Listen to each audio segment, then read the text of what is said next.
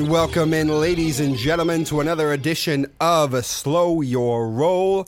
I am Dominic Lorenzano, alongside the writer for the Yaki Wave Report, Jesse Caulfield, Brian Salem, the regular back in studio. We're going to go over the NFL draft, what we got right, what we got wrong. Apparently, America, I smoke a whole lot of crack because I completely whiffed on just uh, my take on the quarterbacks thing. First time in my life that quarterbacks don't get overdrafted. I whiffed on that. Uh, but we're going to go over some winners and losers we think of the draft, what we got right, what we got wrong for it, and some specific teams we think have sent some interesting messaging with their draft picks and what they did in the draft uh, to talk about. Bruins heading into the playoffs, taking on the Hurricanes. You know, we're going to talk about Bauer's suspension, Celtics dropping game one to the Bucks, and Deebo Samuel, another round of fair and foul. All that on this edition. But we're pretty angry in New England, it seems. Speak for yourself. Exactly. Uh, about Bill Belichick's draft, especially the first pick. But uh, Jesse Caulfield is here to get us started on a, a different take on this that I'm sure we're all going to jump down his throat about. But you know what, Jesse, if you want to, if you want to get you know ridden out of the town for a week uh, with pitchforks and uh, torches, go for it. Thank you. That was lovely. Uh, you know, I, I had a rant two weeks ago about a similar topic about how everyone is just way too quick to get upset about everything in this town. Um, and, you know, I knew going into this draft that there was nothing Bill could do that will ever make anyone happy here because everyone was just waiting. They were, ho- I I assume they were all sitting there hoping he would mess up the draft. Oh, you know what would help if I hit play on this video? Yeah, you would. Uh, let's. Anyway, we, we missed 30 seconds. It's fine. That's But anyway, everyone hates Bill nowadays. It seems. I going into this draft, I knew everyone was going to be mad at him, no matter what he did. Everyone, we want speed, we want this, we want that, whatever. So, and then his first pick, he picks Strange, both literally and figuratively.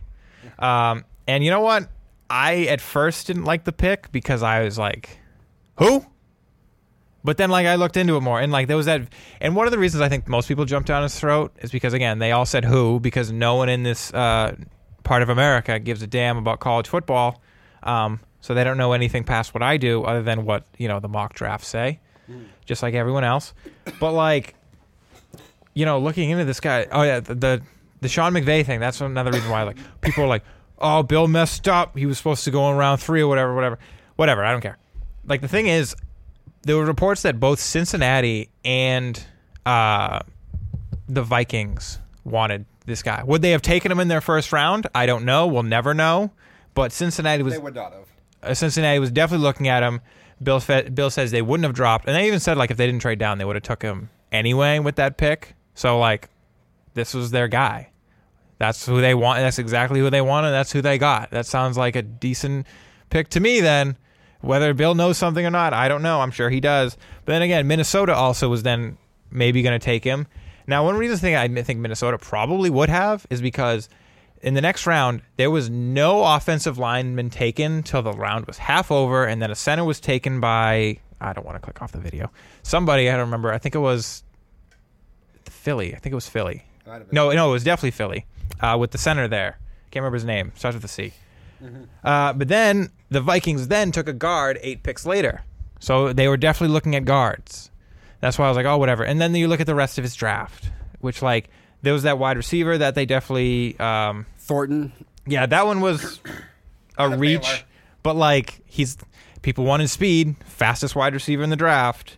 They then got Marcus Jones. yes, I don't know much about him. He didn't hear much about him. Explosive return man for the Houston Cougars. Oh, Best did- return yes. man in the country, playmaker, sensational speed. So- and someone that Belichick might actually be able to coach up. All right, so you seem to like that one. I do like Marcus Jones. I also Well, watch a ton of Houston Cougar The football. one right after it, the other cornerback was another one people had problems with because he was a tr- Jack Jones. He was a troublemaker out of Arizona State, and I've heard some of the things he's done, like Robin Panda Express or something, uh, and whatnot. Like, is that good? No, but like, no one was questioning his talent, his ability. It's just his character.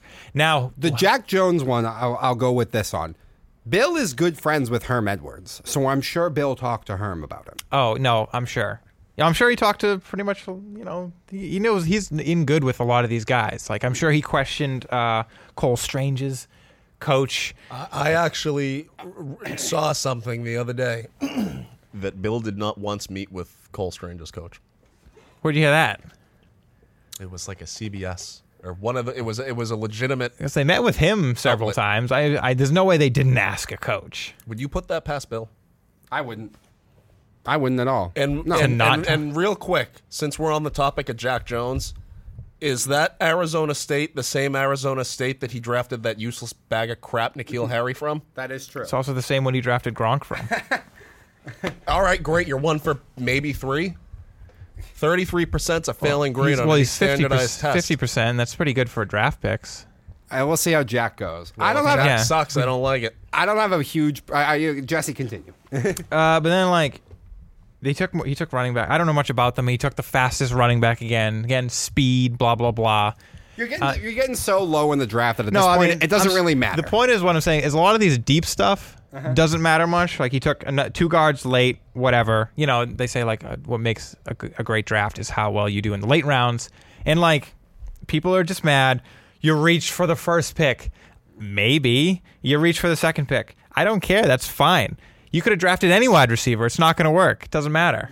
But like you needed to draft a wide receiver. I wanted line help more than I wanted anything. Would I have liked a linebacker as well? But the linebacker we wanted wasn't there anymore. So like, I was fine with it. he, And wasn't, allegedly- he wasn't there because he traded down. And allegedly, they didn't care about that wide uh, linebacker at all anyway. I know they didn't. So So you just don't draft one at all? I mean, if you know nothing about him, why would you? And it's not about like you know this isn't the Giants.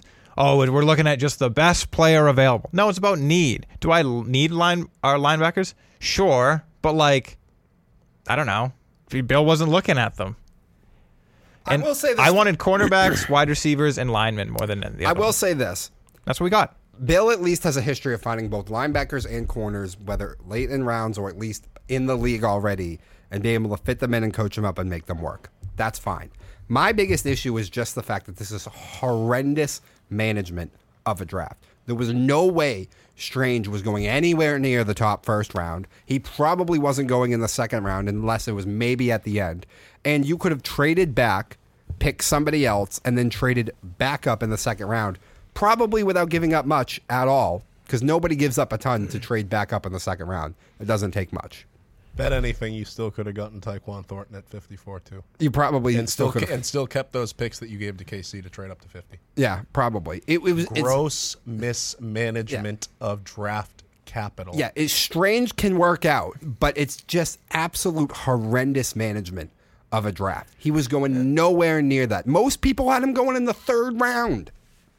And you spent This is also One of the mock drafts where no picks. everyone admitted they had no idea what was going on. that is true. So but that whole still third round for a lot of people. Yeah, but no one actually seemed to think after the fact that he was gonna fall that far. That was just her their projection before. Mm-hmm. But afterwards, there's a whole bunch of talk of like, no, he, like even Bill thought, would he have gone in the first round? No, I don't think so. But there was significant um, talk that no, he wasn't going to be there for their second round pick. But you can trade up in the second round and not have to give up as much.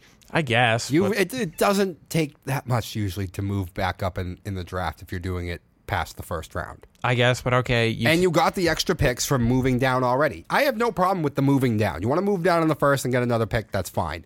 But don't take Strange still in the first round. Take somebody else and then use that to move back up in the second if you're worried that Cole ain't going to be there. but then you'll just take these two in the second round. It's the same thing. What do you Yeah, but you're going to get a first round player who can potentially work out whether you want to go linebacker, corner. Dean was still there. Lloyd was gone by the 29th pick, but there were plenty of people there still. Yeah, but none of them they really cared about or were looking at. All right, let me ask you a question. Would you rather have a starting linebacker at 21 and the guard that the team really liked at say 60 I guess. than just that guard at 29? I guess, but then you might not get the wideout you want. You might not like they they didn't care about the the linebackers. So I guess I don't either. It's not even just linebacker. It's just there's so many needs on this team. You could have gone somewhere else in the first then if you needed to. You could have gone edge. You could have gone corner. You could have gone secondary. I, You could have gone somebody else on the line if you wanted. concerned about the edge. Eh, I'd like a better pass rush than what they have.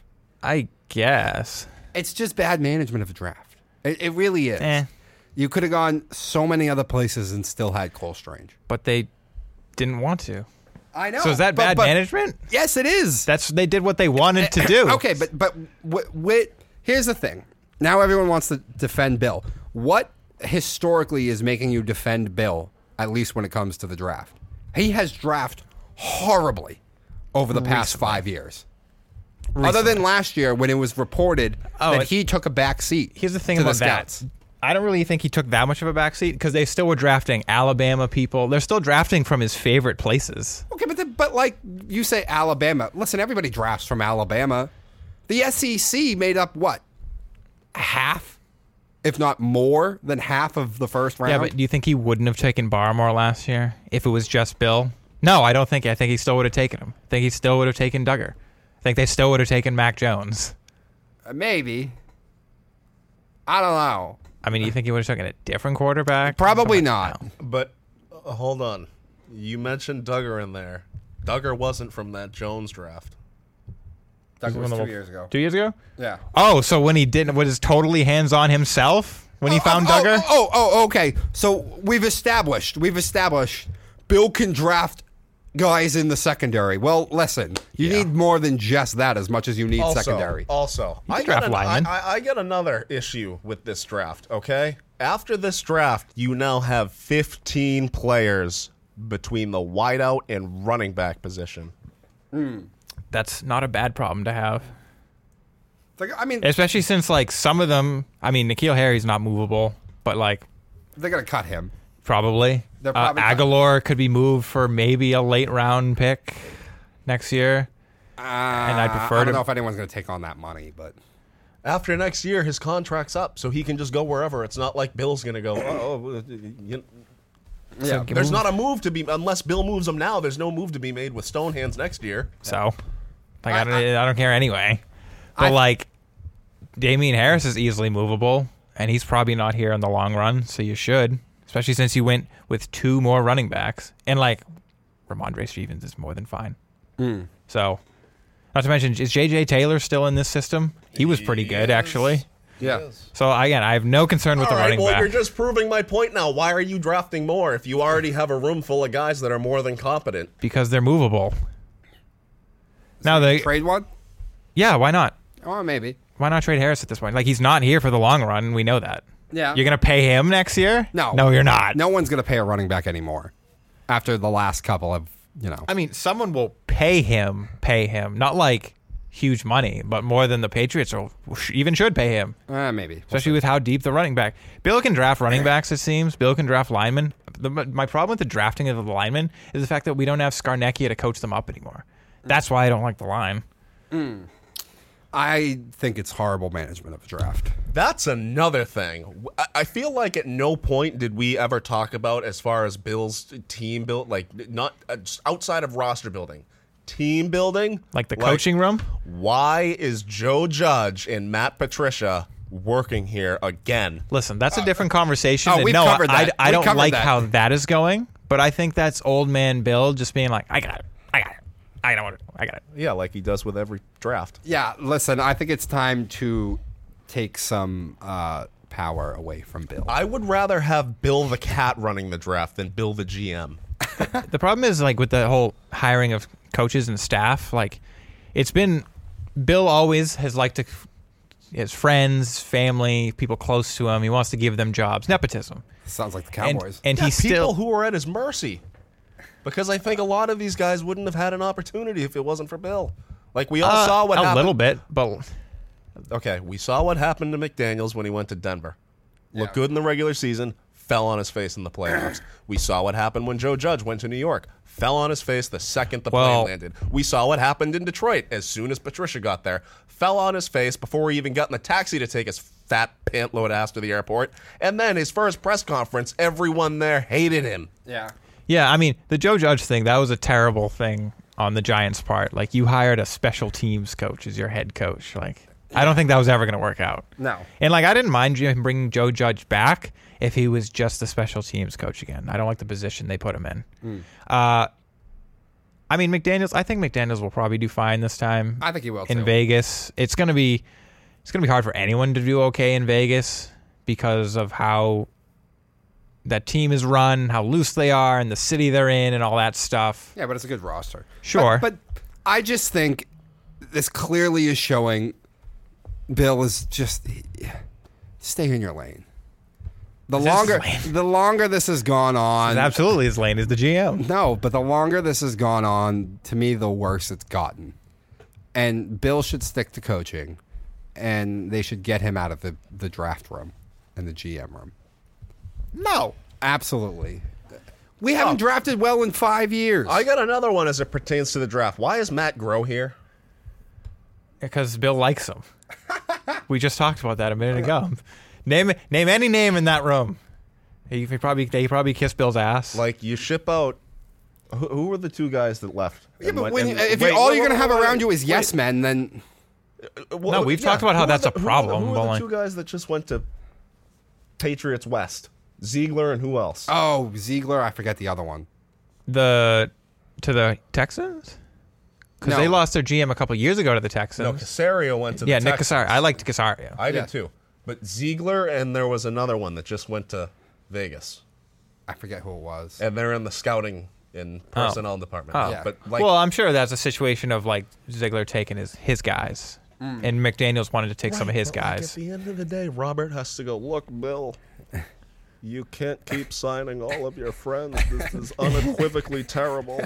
Another problem with actually that is, I think uh, Robert Kraft is so old that he's just like, I don't know.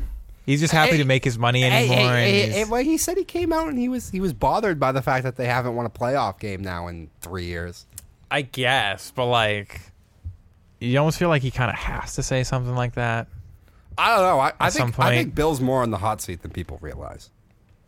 He ought to be. Mm. As much as I love Bill, he ought to be. I'm not I- saying he'd get fired. I d- a- I I'm don't- saying he'd get fired after this year. I'm not saying that, but I don't because after like how we handled free agency last year, a lot of those worked out more than the league average.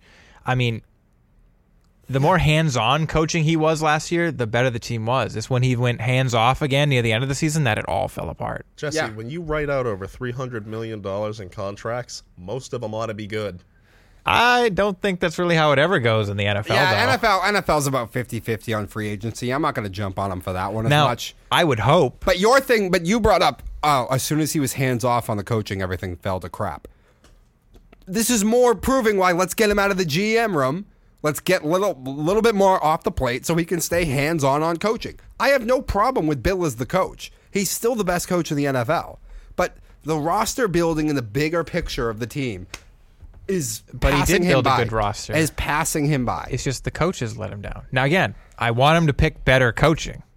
But like his roster building, I don't really have a problem with. Oh gosh, jeez.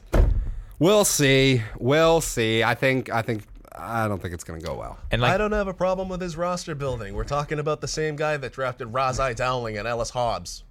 Okay. Yeah, he What's wrong with hasn't- Hobbs? He, he hasn't drafted well. Els Hobbs, he was pretty good. Dude, They have whiffed. Dude, I, I used to call him Toast because What he was was it? always getting burned. Bill, I think it's been what five, six years since Bill has even drafted a Pro Bowler. Okay. That that's bad. That's bad drafting. All right, a legit Pro Bowler. Because I mean- Matt kind of like de facto made the Pro Bowl last year, so I'll half-ass give him that. Oh come on! like he wasn't a first selection. Hey, I said half-ass give it to him, and I said de facto How many- Pro Bowl. how many Pro Bowls has the Jaguars taken? Giants. All these like, these bad teams that are constantly picking early. Mm-hmm. He's picking late, and yet he still builds better teams than them. Uh, yeah, but Would you rather have better Bill? coach all right. than Would you rather have Bill as your GM or the Giants GM over the past decade? The Jaguars GM over the past decade. Well, you got to hire a good GM, but it's a good job.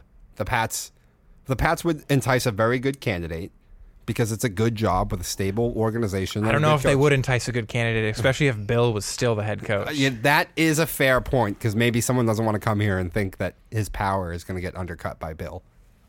But you would just make it clear to him that that Bill also, will Bill no never, longer. Bill will never step down from that role. Oh, I know that. It's going to be. I, don't, I I just think it's going to be rough times for the next five years for Pats fans. I think it mostly will because the Bills and the Dolphins. Yeah, they're all getting better. And like you like the Jets draft, so you know. I like the Jets step forward. draft, but at the end of the day, they're not going to make it work because of the Jets. but anyway, all right, I think that's enough. We completely disagree with you on that one. That's yeah, Bill blew the draft. I think he did too, especially the first round. All right, going to rapid fire news real quick. That NFL draft, as we mentioned, was crazy. We had Malik Willis is going to go. I think Kiper and McShay had him going sixth to Carolina. He ends up going in the third round. Um, this pair, so this draft had nine trades in the first round, an NFL record, and six wide receivers taken in the top 20 picks, another record that has never happened before in an NFL draft. Multiple guys that people had in their mock drafts go in the first round, falling all the way to second or third round, all over the place. It was a crazy draft. Um, since we did the show last, the Red Sox two and five, um, and lost two of three to the Baltimore Orioles. So, not good so far for the Sox. Quick question. At this point that they're at in the season right now, statistically, were they worse last year? Because they got off to a bad start last year. No, no, no. They The went, first series was bad, but then they went on a nine-game winning streak after that. So Yeah. this is significantly worse. Yes, yeah. They'll be all right though, I think.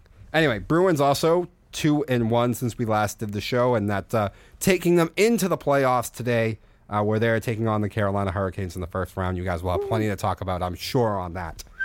Trevor Bauer has been given a two-year suspension by the MLB and Rob Manfred. We'll talk about that too. Also, see if that really holds up. But a two-year suspension for Trevor Bauer. I think it might be excessive, but we'll see.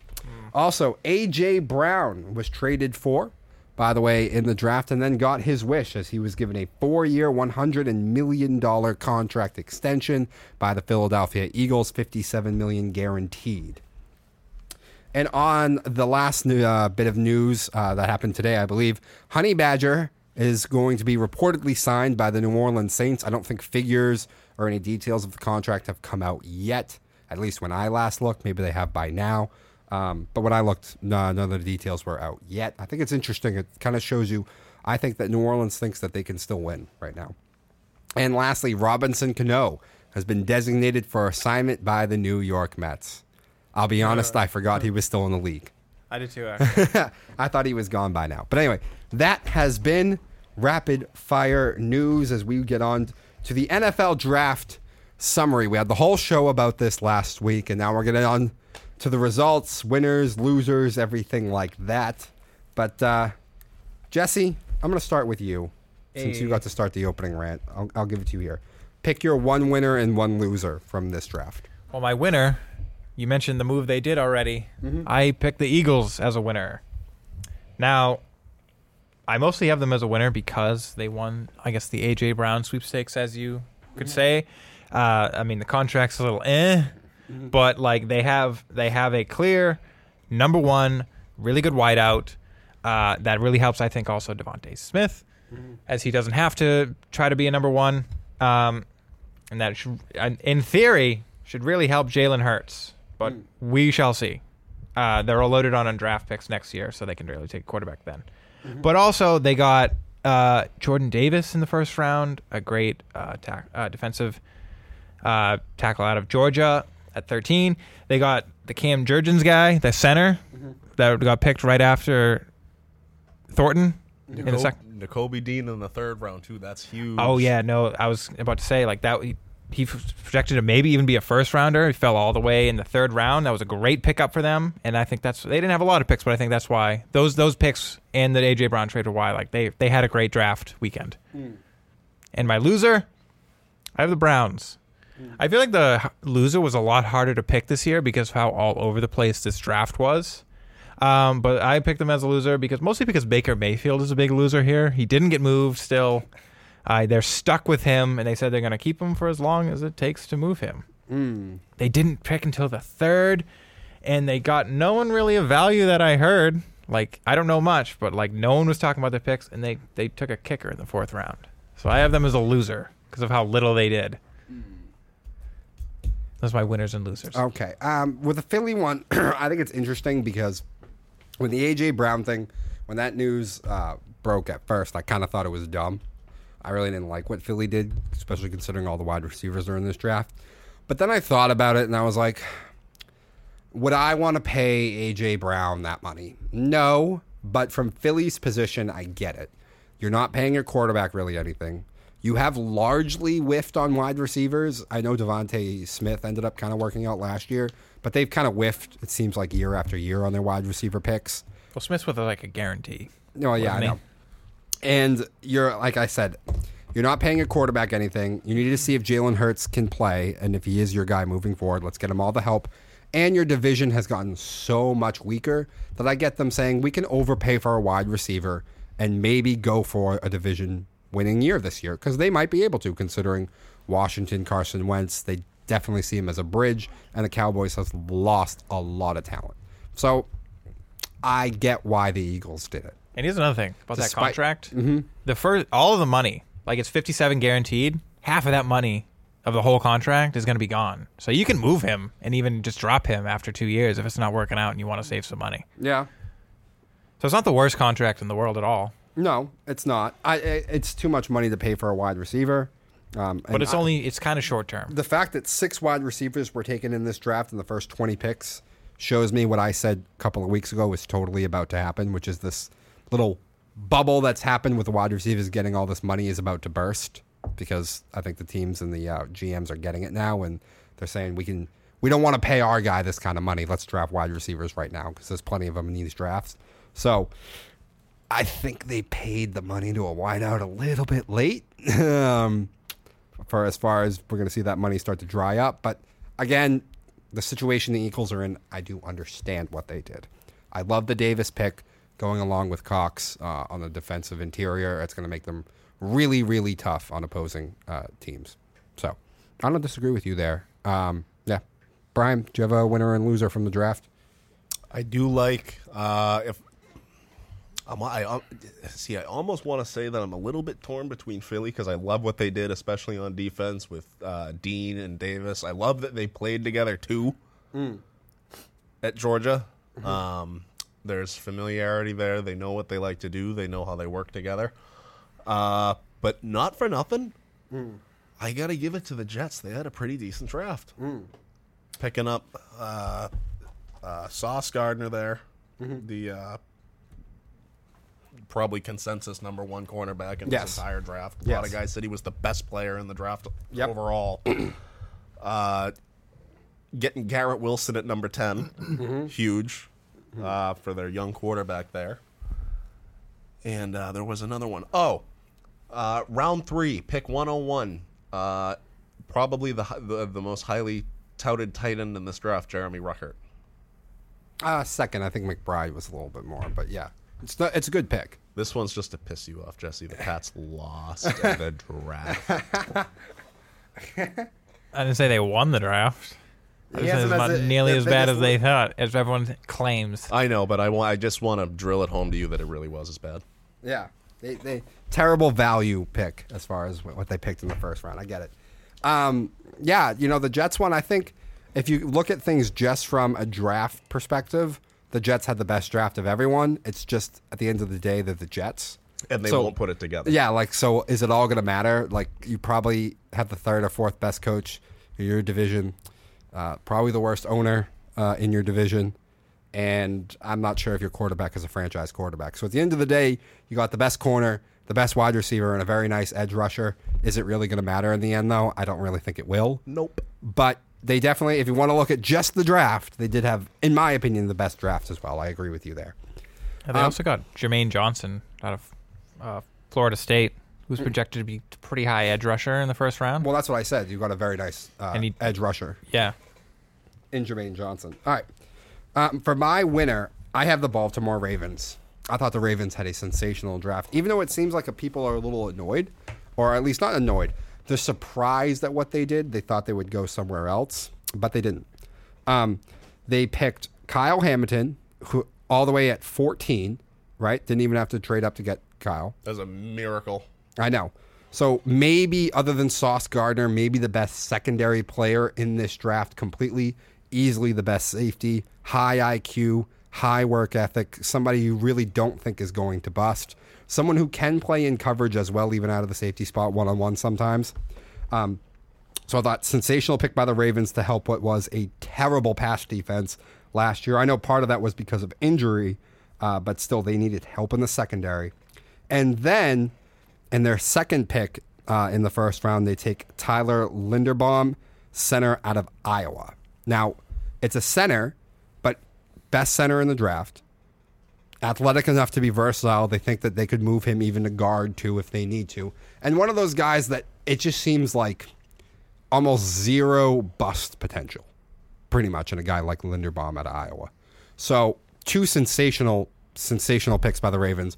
Um, I think without having to do a whole bunch of crazy trading up or anything like that. I know they traded with Buffalo um, to have this pick uh, of Linderbaum, but in general, you know, it seemed like guys kind of just fell to them. Um, I actually like that they moved Marquise Brown. Um, they moved a somewhat distracting, not great locker room player who doesn't fit their offense at all. There's a reason he's been so up and down in Baltimore and now wants to get paid money. Um, they moved him out. They got value for him. And they have Rashod Bateman, who I think is about to break out. And he's just a better fit of a wide receiver for Lamar because Lamar is not a great thrower of the football. Marquise Brown is a burner, but he's small. He's not a big target to throw to. So you have to be kind of accurate. Bateman is a big target, over the middle type uh, wide receiver who can go up and get passes that are a little bit off target. Um, so I think Bateman is just a better fit for Lamar anyway. So I, I liked that they moved Hollywood Brown. My loser, I have the Houston Texans. I put this on my Facebook. Um, the only one who was smoking more crack than me that night was the Texans front office because I don't know why the Texans picked what they picked. Oh, that's your guy, Jesse Nick Caserio.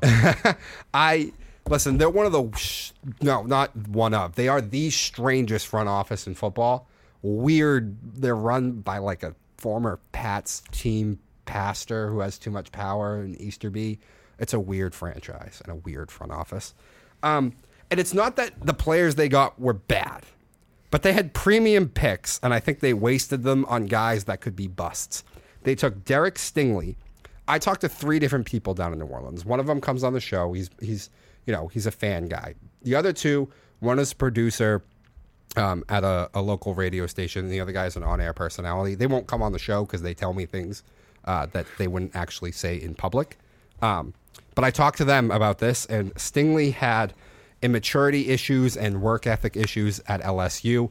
He is a high traits guy. He's big, rangy. He reminds people of Jalen Ramsey. That's why he was the second best corner. But there's a huge bust potential with Derek Stingley. And a lot of people have Ahmad Gardner not as just the best corner, but the best player in the draft. And yet the Texans didn't pick Gardner and went with Derek Stingley. I thought that was a huge, huge whiff um, by the Texans. And then the other one, they took a guard at the 15th pick and Kenyon Green from Texas A&M. Like, why trade down at that point if you're going to take O line?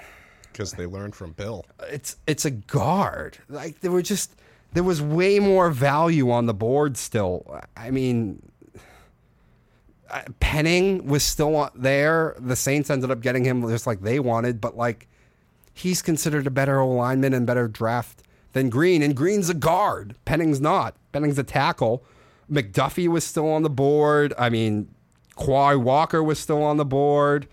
Um, Linderbaum, that's the other one. Linderbaum is a center who many people think could move to guard. He was still on the board, and yet they took Kenyon Green. It, it, it just seemed like, again, an odd pick by the Texans, and I think they wasted uh, very high round picks that they should have taken on more um, more proven, I would sort of prospects who could play. But those are my winners and losers. Anybody have anything to say about either the Ravens or the Texans one? I will say about one reasons I didn't really consider the Texans that much of a loser is because they that's they got apparently exactly what they wanted. Those are the guys they wanted. Now, why? I don't know. but like they very much wanted Stingley over Gardner for whatever reason. They thought maybe it's better for their system, what have you. I don't know. Um, and yeah, they, apparently they really did want um, Kenyon Green. Yeah, and like yeah, like we it, when we did the mock draft, like I had him at 25 to Buffalo, but that means yeah, Johnson was ahead of him, Penning was ahead of him. I put Linderbaum right ahead of that, at least on my personal one. So why they did it, I don't know. But like they seemed very happy with it. So it's, like, a situation of they know something, maybe we don't. Except again, the Texans have been terribly run for a while now. So what makes you think they have it right? Yeah, but I've kind of liked that If the they've done rest of the league, if the rest of the league thinks one thing and you think the other thing, what are the chances that you are right and the other 31 teams are wrong? Yeah, they're playing chess. Everyone else is playing checkers. I've liked their how they've done things the past couple years since they got rid of uh, O'Brien. Oh gosh, everybody blames O'Brien for everything, and I don't even like O'Brien. And the trade was some of the trades he made were dumb, but that front office is terrible. So it's gotten better without O'Brien. Has like it? the players hated that man. Has it gotten better? Because at least O'Brien made the playoffs. Uh, they took a clear step forward that they weren't supposed to take last year. Yeah, they played better than they were supposed to last year, but still, I wouldn't say it's gotten better since. They found uh, they struck gold, I guess, with Mills. Well, far more than we'll they, see. Far more than we thought they were going to get out of him already. we will see. I like Davis Mills. I don't like the way they draft in general, though. So, and I don't think they drafted well here. Uh, anything on the Baltimore stuff? Didn't I, did Baltimore get somebody else later? Actually, too. They got a linebacker. That's in right. the second round. I can't remember his name. It's, it's one of those hard pronounced names. they did what Bill should have done. Uh, Ojabo. Oh, okay. Who that is? Eh, I don't have a huge amount of thoughts on that. But I like what they did in the first round. And I think they landed, you know, best safety, one of the best secondary players, and the best offensive lineman who wasn't a tackle um, in Linderbaum. So, yeah, I like what they did a lot. All right. From that, still more draft stuff. Um, I want to go over, like, quickly kind of the things that we got right and the things that we got wrong when it came to the draft. Um, did you go over this? Do you know what we got right? I I mean, I went all over. Like, I didn't write down our like draft we all put together, Okay. but I compared it with mine. All right. So what did you get right? Oh, the big thing. I don't. It, it- and by the way, it doesn't even need to be specific, just players. It can be just like what route people went. Like, Oh. Like because I have. So we got right. You got right that the Titans were going to get Treylon Burks. Yeah, I was gonna say that. Yeah. And Um, they moved AJ Brown. Yeah. We got we got the first two picks right. That would be Travon Walker first, and then the other guy. Everyone knew that. I got I. I didn't think they'd trade up to do it, but I got New Orleans. I got the Saints picks perfectly right. I said they'd go Chris Olave wide receiver and Penning tackle. Uh, I got Penning. Yeah. I don't know who I picked. What was the other one? So I know um, I didn't send you guys a mock draft, but I actually did make one, and there was one thing that I got right. what was it? I whiffed 31 times, but the one thing that I got right was that Bill was going to trade out at 21 to draft a fat guy. We did predict they would trade. Actually, we thought they would trade out of the first round. Yes. Or they would take Lloyd. Um, the other thing we got right uh, that Thibodeaux would go to the Giants. We had it on the Giants' second pick, though, not their first pick. But still, we got the player and the destination right. Um, and we got we got Pittsburgh right that the Steelers wouldn't trade up, but they would take a quarterback. We got the quarterback wrong that they would take because we Well- thought it'd be Desmond Ridder, but I thought the Saints were going to take Pickett one pick before the Yes. Steelers with their second pick. Yeah, That's why. Carolina would have taken Pickett. I so I so did I. all the mock drafts I saw, and everyone was saying Panthers were going to go with the line in the first pick. So Yeah. I was like, all right, I guess that's. I mean, I got the person wrong Mm. because Ekwonu fell to six, so they took Ekwonu. Mm-hmm. Uh, but I thought they were going to take Evan Neal. Yeah, yeah, yeah. But anyway, so yeah, that's the things we got right. I got the Jets not on our consensus because I think our consensus when we put together, I gave up ground on the Jets one, the whoever somebody else thought would go. But I got both the Jets pick exactly right, and I think you had the same picks as me on that, or no? Oh, I had. I mean, I thought Ahmad Gardner was going to go third to Houston. Oh yeah, but they took Staley. So then I thought the Jets were going to get Thibodeaux, oh, okay. So never mind, you didn't get but that right. but then I was we were correct with The uh, wide, wide receiver, second pick. yeah Wilson. Yeah, we both we both got Garrett Wilson right. I got that they would get Ahmad Gardner right as well. All right, what we got wrong? Everything else. Everything. Well, listen, we. Hey, I went and looked at our draft and realized that I we actually did better than I thought we did. Even if we didn't get the exact pick and name right, we got like what route the team would go right a lot of the time. But anyway, the quarterbacks in the first round whiffed on that. We whiffed on the Texans pick, but you know they're a weird front office anyway, so you know everyone everyone couldn't predict what the hell the Texans were going to do. Texans gonna Texan. Yeah. Washington trading back did not see that coming. I did not think that the Commanders would trade back. I thought for sure that they would probably take Hamilton. Um, we did not think that the wide receivers were going to go as fast as they did. They were all gone by the first 20 picks. Did we say what was the consensus with the Seattle first pick, number nine? Did we, Uh, We, we all had them going tackle. all right, because I got it right, Charles Cross. Yeah. We all had them going okay. tackle. Okay, I don't know if that was. Yeah. Um, and then the other one is uh, you had him picked higher than I did, but I still had him picked in the first round. Uh, Andrew Booth, the corner, didn't go till the second round. We had him going way earlier in the first round, Uh, what did like in the top. I- oh yeah, I had, him, I had him at 15 Yeah, to think, the Eagles. yeah, I think I had him in the 15 as well. So that's what we got right and what we whiffed on in the draft. Um, so last thoughts, last thoughts on the draft. Um, Jesse, did you have any specific teams you wanted to cover? Uh, I mean, not particularly. Oh, okay. Uh, we covered the Patriots. Uh, I, you know, I had my thoughts about the Eagles and stuff like that. But like, I don't know. Like, it was, it's hard with how such a weird draft this was. It's hard to like pick out a team that like, oh, you did really good, or oh, that was terrible. Oh, okay. Because It's not even. It's not even about terrible. It's just I thought. so I'm gonna. I'll start. Uh, uh, a couple of teams I want to cover. We're gonna start with the Carolina Panthers. Now, I thought they would go quarterback with the sixth pick. I didn't necessarily think it was the right decision. I just thought they would do it. I thought what they ended up doing was really, really good. I thought it was really smart. It was a really bad O line last year. You take um, Owo, uh, I can't say his name. Oh, oh, Ikem Ekwonu. Ekwonu, thank you. Ekwonu. You take Ekwonu, who a lot of people think is the best tackle in the draft, to fix that O line. You wait. You probably completely tank this year with Sam Darnold and not being able to address a lot of other things on that team, and you get a better quarterback next year. I know they took Matt Corral, uh, Coriel in the third round. That's probably just a like, let's see what happens. But I bet you Tepper would have liked them to take quarterback. But I like what this means for Carolina because it means to me, at least, I don't think Tepper meddled. I don't think he got involved. He let the football people do their job, and they took the best tackle to fix what was clearly the worst part of their roster, other than their quarterback. Take a lesson, Bill. So I, I, I think it's a good day in Carolina, at least. You know, they pro- I, I like Matt Rhule. I don't think he's been given a fair chance. And he didn't have a lot to work with. But at this coach, he's probably a, at this point he's probably a dead coach walking. So no reason again to take a quarterback high if you don't think you have the uh, the coach. So get the tackle, fix the O line. They have a good defense, especially a good front seven. They have weapons locked up in DJ Moore and McCaffrey.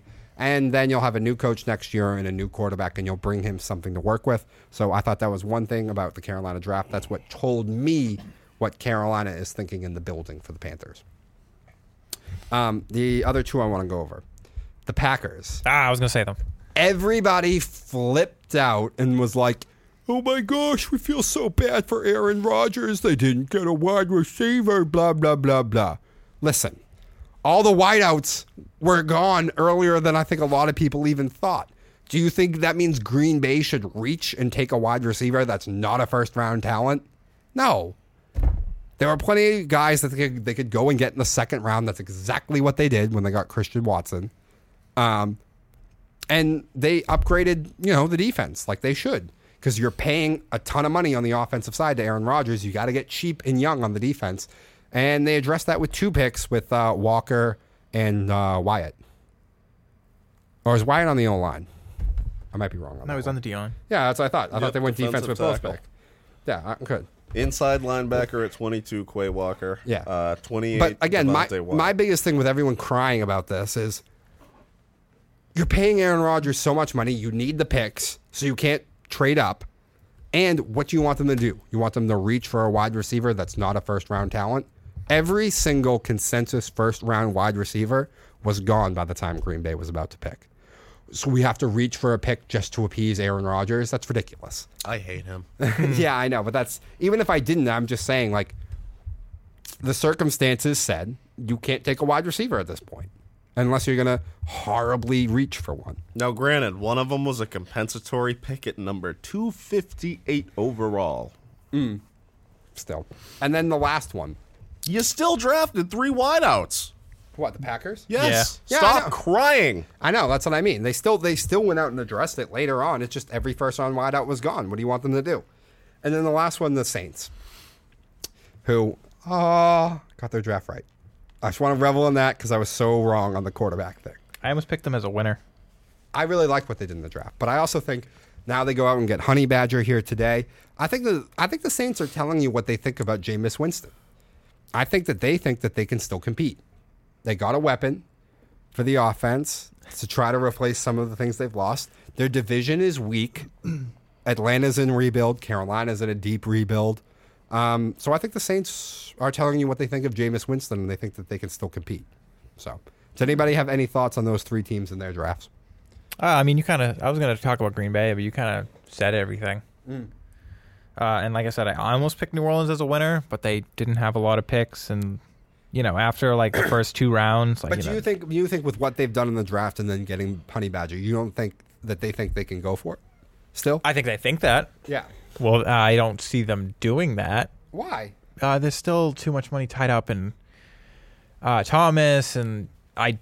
There's so many questions with uh, Yeah, but famous Jameis. but their division is bad. Winston played at least well last year when he was no, he, healthy. he did, and because and the NFC's so watered down now. but like they lost Sean Payton, and I don't know, I guess I don't know. I hear you. I hear you. And if you have to rely too much on Jameis Winston, I really don't like that. But they still have talent on the defensive side. No, I think they'll be a decent team. Yeah, they still have Cam Jordan over there, and uh, who's the corner? They still got the really good corner. The only one they really lost was Armstead on the old line, and they feel like maybe they've replaced him with Penning, with drafting Penning. So, I, I, I like the idea behind the Saints. I, I do think they can still go for it, just because of how bad their division is and how bad the NFC in general has got. All right. Anyway, I think that does it. We are good on the NFL draft. Time to wrap this one up. We're going to take a quick break here, and then uh, Jesse and Brian are getting into some Bruins and uh, hockey talk the playoffs. Stick with us, guys.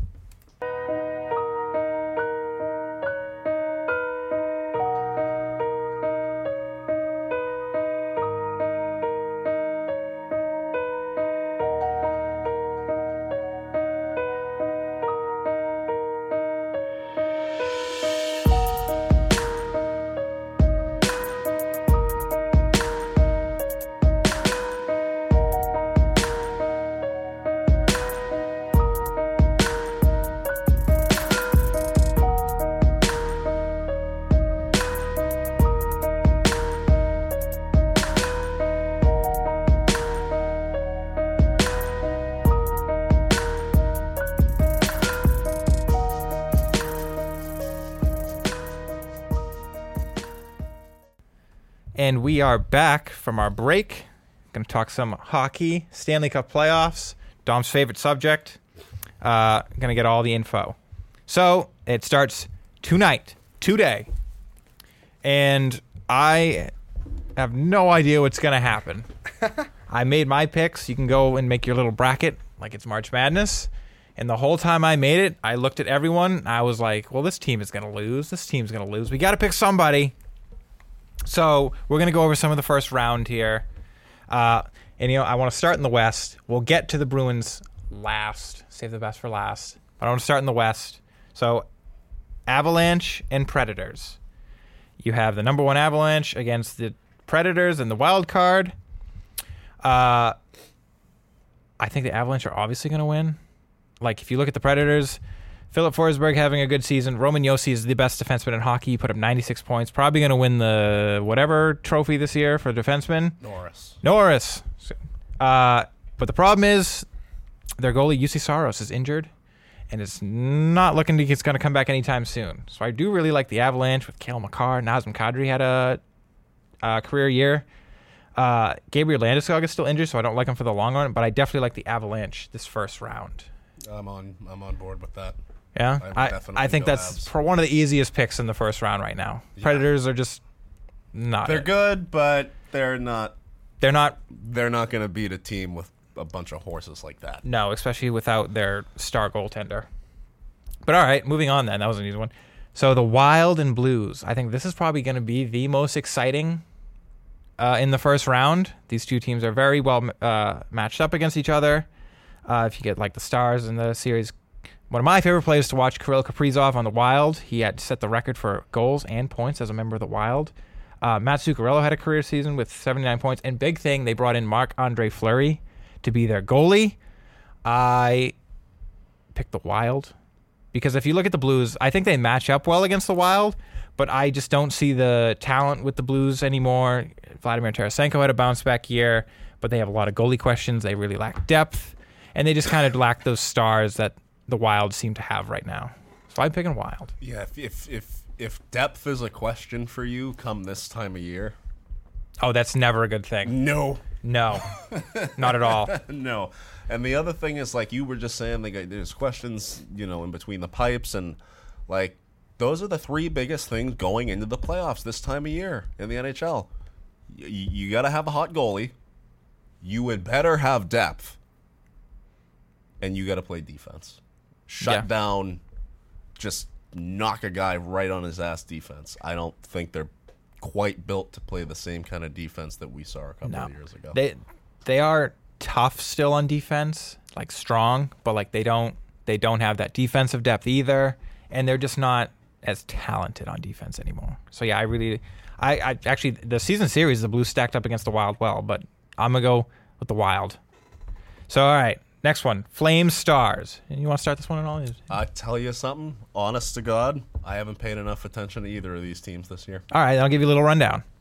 Uh, stars. We're going to start with the Stars because that's another team that kind of just shouldn't be here. They're relying on 37 year old Joe Pavelski. I still like him as a player, but he's 37. Yeah. And then defenseman 37 year old Ryan Suter. I just don't like that. You're, you're relying on John Klingberg, who doesn't even want to be a star, and Jason Robertson, who's one of the most inconsistent but good goal scorers in the league, going up against the Flames that have finally played to their potential with Johnny Gaudreau, Patrick, or Elias, or Elias Lindstrom, Matthew Tkachuk, uh, and then one of the best goaltenders in the league, Jacob Markstrom. So I think this is actually going to be a slam dunk for Calgary. Because again, the star shouldn't be here really at all. Uh, but all right, this last one maybe a little controversial with how I'm going to pick it, but you got the Oilers, the stacked offensively Oilers with Connor McDavid, Leon Draisaitl, the reemergence of Evander Kane, uh, and then you got Tyson Barrie, Darnell Nurse on the defense. Uh, but you do have Mike Smith is having a good season, but there's always a lot of questions with Mike Smith against the aging Kings and with players like Dustin Brown soon admitting he's going to retire after the season, and Jonathan Quick, who has fallen off a cliff. I'm still going to pick the Kings just because the Oilers lose. That's what they do. I don't care how good these players are. McDavid doesn't show up in the playoffs. And then after Darnell Nurse and Tyson Barrie, you have Cody Cece, who's having a good year this year, and then 38 year old Duncan Keith, who's a pylon. So I'm going with the Kings. You know what? I think I'm actually going to agree with you. Oilers lose. I'm going to take the Kings. They, they, the Oilers lose. Because as like you said, as good as the Oilers are, they they choke. They don't have that pedigree, and you still have some guys on this Kings team that have been there, done that. They've made that run, gone all the way more than once. They know this time of year, the, like, yeah, you got to have depth, good defense, and a hot goalie. But there's a lot to be said for guys that know how to win. And Yeah. that's that's a big edge for the Kings. Yeah. No, I, I, I didn't want to pick the Kings because I don't think the Kings are that good themselves. But I don't know uh, the matchup. No, and on paper they sh- it's yes. No, uh, on paper, like they should get blown out by this offensive juggernaut. But like I just, it's those intangibles. yeah, it's the things they can't see. Yep.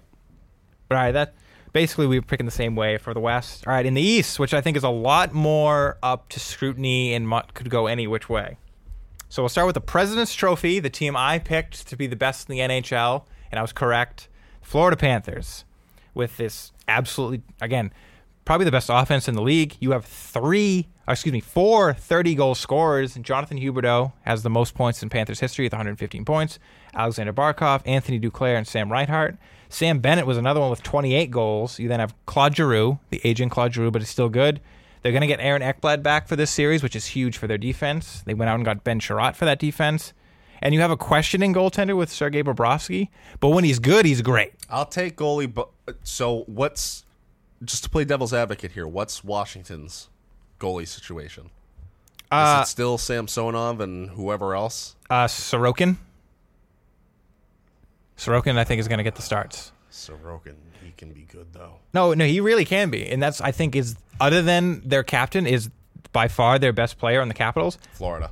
Problem is, Ovechkin is also injured. I'm going Florida. Oh, I think it's going to be a blowout. Even if Ovi was playing, still Florida. Oh, probably, but that is just They're just a better team, and we've seen Washington look really good for a whole season, or just at times during a season, and they get to this time of year and they only broke through once. yeah. No, I, I don't think the Capitals are going to do much of anything. But all right, here's another fun one, and I'm going to tell you right off the Maple Leafs are going to lose because that's what they do. Yep. Maple Leafs and Lightning. Now, if you look at the Maple Leafs, again, totally offensive based. Do the Maple Leafs always lose in the first round though? Yes, they do. Oh, They can't. They longest playoff drought in terms of winning a series than any other team in the NHL. Oh, okay. The Arizona Coyotes have won more recently. The Columbus Blue Jackets have won more recently. It's bad. How embarrassing is that? You're an original six team from Canada. And the Arizona Coyotes won a series more recently than you. Yeah, and that was ten years ago. Suck. Suck. Suck. Yeah, actually, the last time they won a series was pre-lockout. So, 2004. Wow. Yeah. But like, I mean, they're loaded offensively. Mitch Marner, Michael Bunting, William Nylander. Uh, I forgot all about John Tavares until I was putting my notes together this morning. You have the first 60 goaltender and the greatest uh, goal, sen- score- goal scorer in American history, in Auston Matthews. Uh, the first 60 goal scorer since then on the other team, Steven Stamkos, uh, in 2012. Which, by the way, Steven Stamkos had his first 100 point season this year. He scored 100 goal, or excuse me, 60 goals in 2012. Didn't get 100 points. DeAndre Hopkins suspended. Why? Six games violating the PED policy. Ooh. Uh, you know what? Does that? I wonder if Arizona knew that, and that's why they traded for Marquise Brown. maybe, Just, just a thought. All right, maybe. continue with the uh, continue with the hockey Oh, stuff. man, that was a little distracting. That's, that's juicy. It is. Yes. Anyway, Tampa and Toronto. oh, Tampa's gonna win. Yeah, you guys have Tampa. I have Tampa going all the way to the finals again. Maybe going for the three-peat, but I don't think I think they're going to lose in the finals. But if they do, that means Pat Maroon has four straight Cup wins. That's insane. But anyway, next one.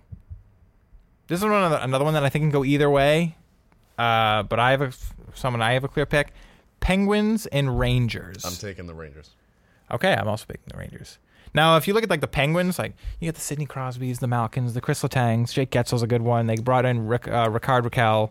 Um, their goalie situation is up in the air. Casey DeSmith is going to start because um, the one that couldn't stop a beach ball last year is injured.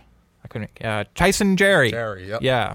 So maybe that's a good thing. Although he did have a good season, but like they're old and they're going up against a team. Chris Kreider had 50 goals this year out of freaking nowhere. He had uh, 50 goals, but you got Artemi Panarin, you got uh, the former Norris winner and Adam Fox. You got the best goalie in the NHL with Igor Shesterkin.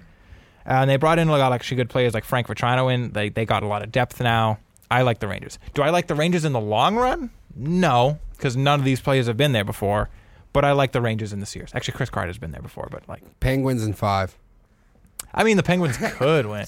The Penguins have one thing on their side. Are their you side. hitting that pipe again? I'll, I will, Probably. I will give the Penguins this. They played a lot better than they should this year. They know this is their swan song. They know it's the swan song. They've been here before. I feel like the Rangers are another one that like disappoints too in the playoffs. Oh yeah. I I'm, I'm I was like joking about in five, but I actually you brought this one up, and I actually am going to go with the Penguins. You want to know how disappointing the Rangers are? Original six franchise. They won one cup in 1993. and that was Penguins- their fir- and that was their first one in 54 years. Penguins are win- Penguins are winning the series. They had Lundqvist for years and All right. only made one final. Yes. Talk about a guy that you just really wanted to see win one. Yeah. No, I felt bad He's like the Stafford of hockey. a little bit, mm. except like he did play for some good teams. They just always just let him down. Yep. Mm. Anyway, final series, and the one that really matters to all of us. Hurricanes and the Bruins. I'm picking the Bruins, even though they got outscored like 21 to nothing. 16 to 1. Fun fact that one goal was a power play goal. I'll take it. No even strength goals. I will take it. You've matched up well against Carolina in the playoffs before. Granted, these are much different teams that you're throwing out there. Carolina's much better. well, Our goalie situation is up for debate. Comparatively speaking, I hate Tuukka Rask. I would have driven him to the airport. well, I mean, I think it's going to be clearly um, not Swayman, the other one. Skidmack. Yeah. I can't remember his name right now. Linus Omar. Ullmark. I don't yeah, I think it's going to be him. He's just the hot hand right now. He, he is going to be in that actually- tonight. I have some stats for you about the matchup this year with the Hurricanes.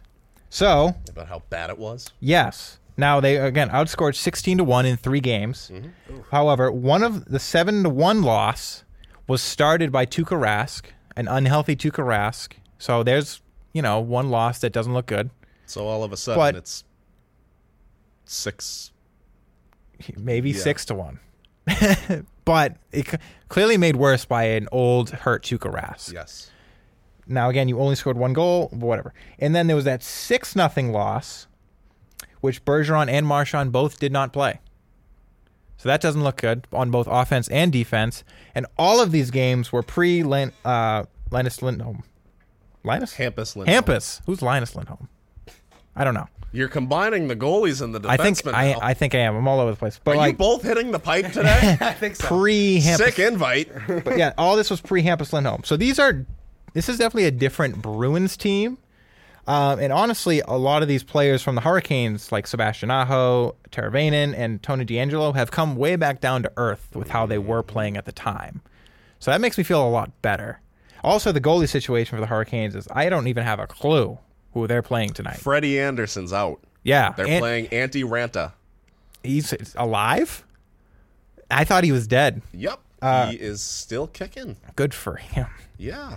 Sorry, that'll that's on certainly on the Bruins for the Bruins. Um, so I still pick the Hurricanes to actually win this series, but as a Bruins fan, I feel a lot better about this matchup than I did even a week ago. Mm-hmm. So, but still, Hurricanes in five as I picked them on my bracket Bruins in, In six. five. in five. Bruins in six. I hope so.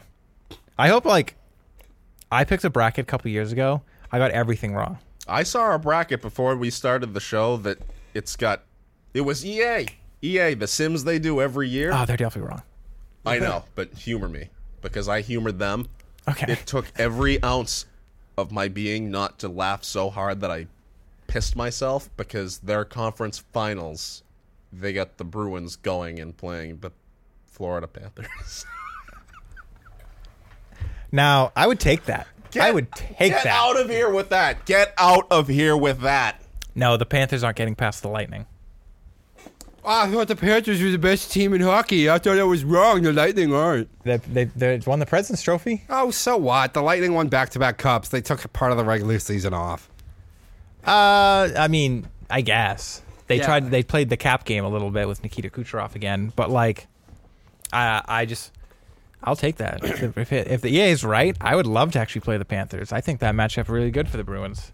Mm. But like, I picked Lightning in Colorado in the final with Colorado winning. That's my final. Wow.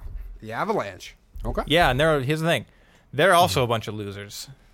They just have a bunch of players that don't win anything and choke in the in the moment is brightest. But at the same time, I can't pick them to lose against the Predators. I can't really pick them to lose against the Wild because they're a bunch of losers You themselves. can't pick them to lose against anyone until No. they get to the Cup Finals because they're just so goddamn good. Yeah, and everywhere. and everyone else is a loser. Yep. Everyone else just loses. That's what this is. It's a bunch of losers.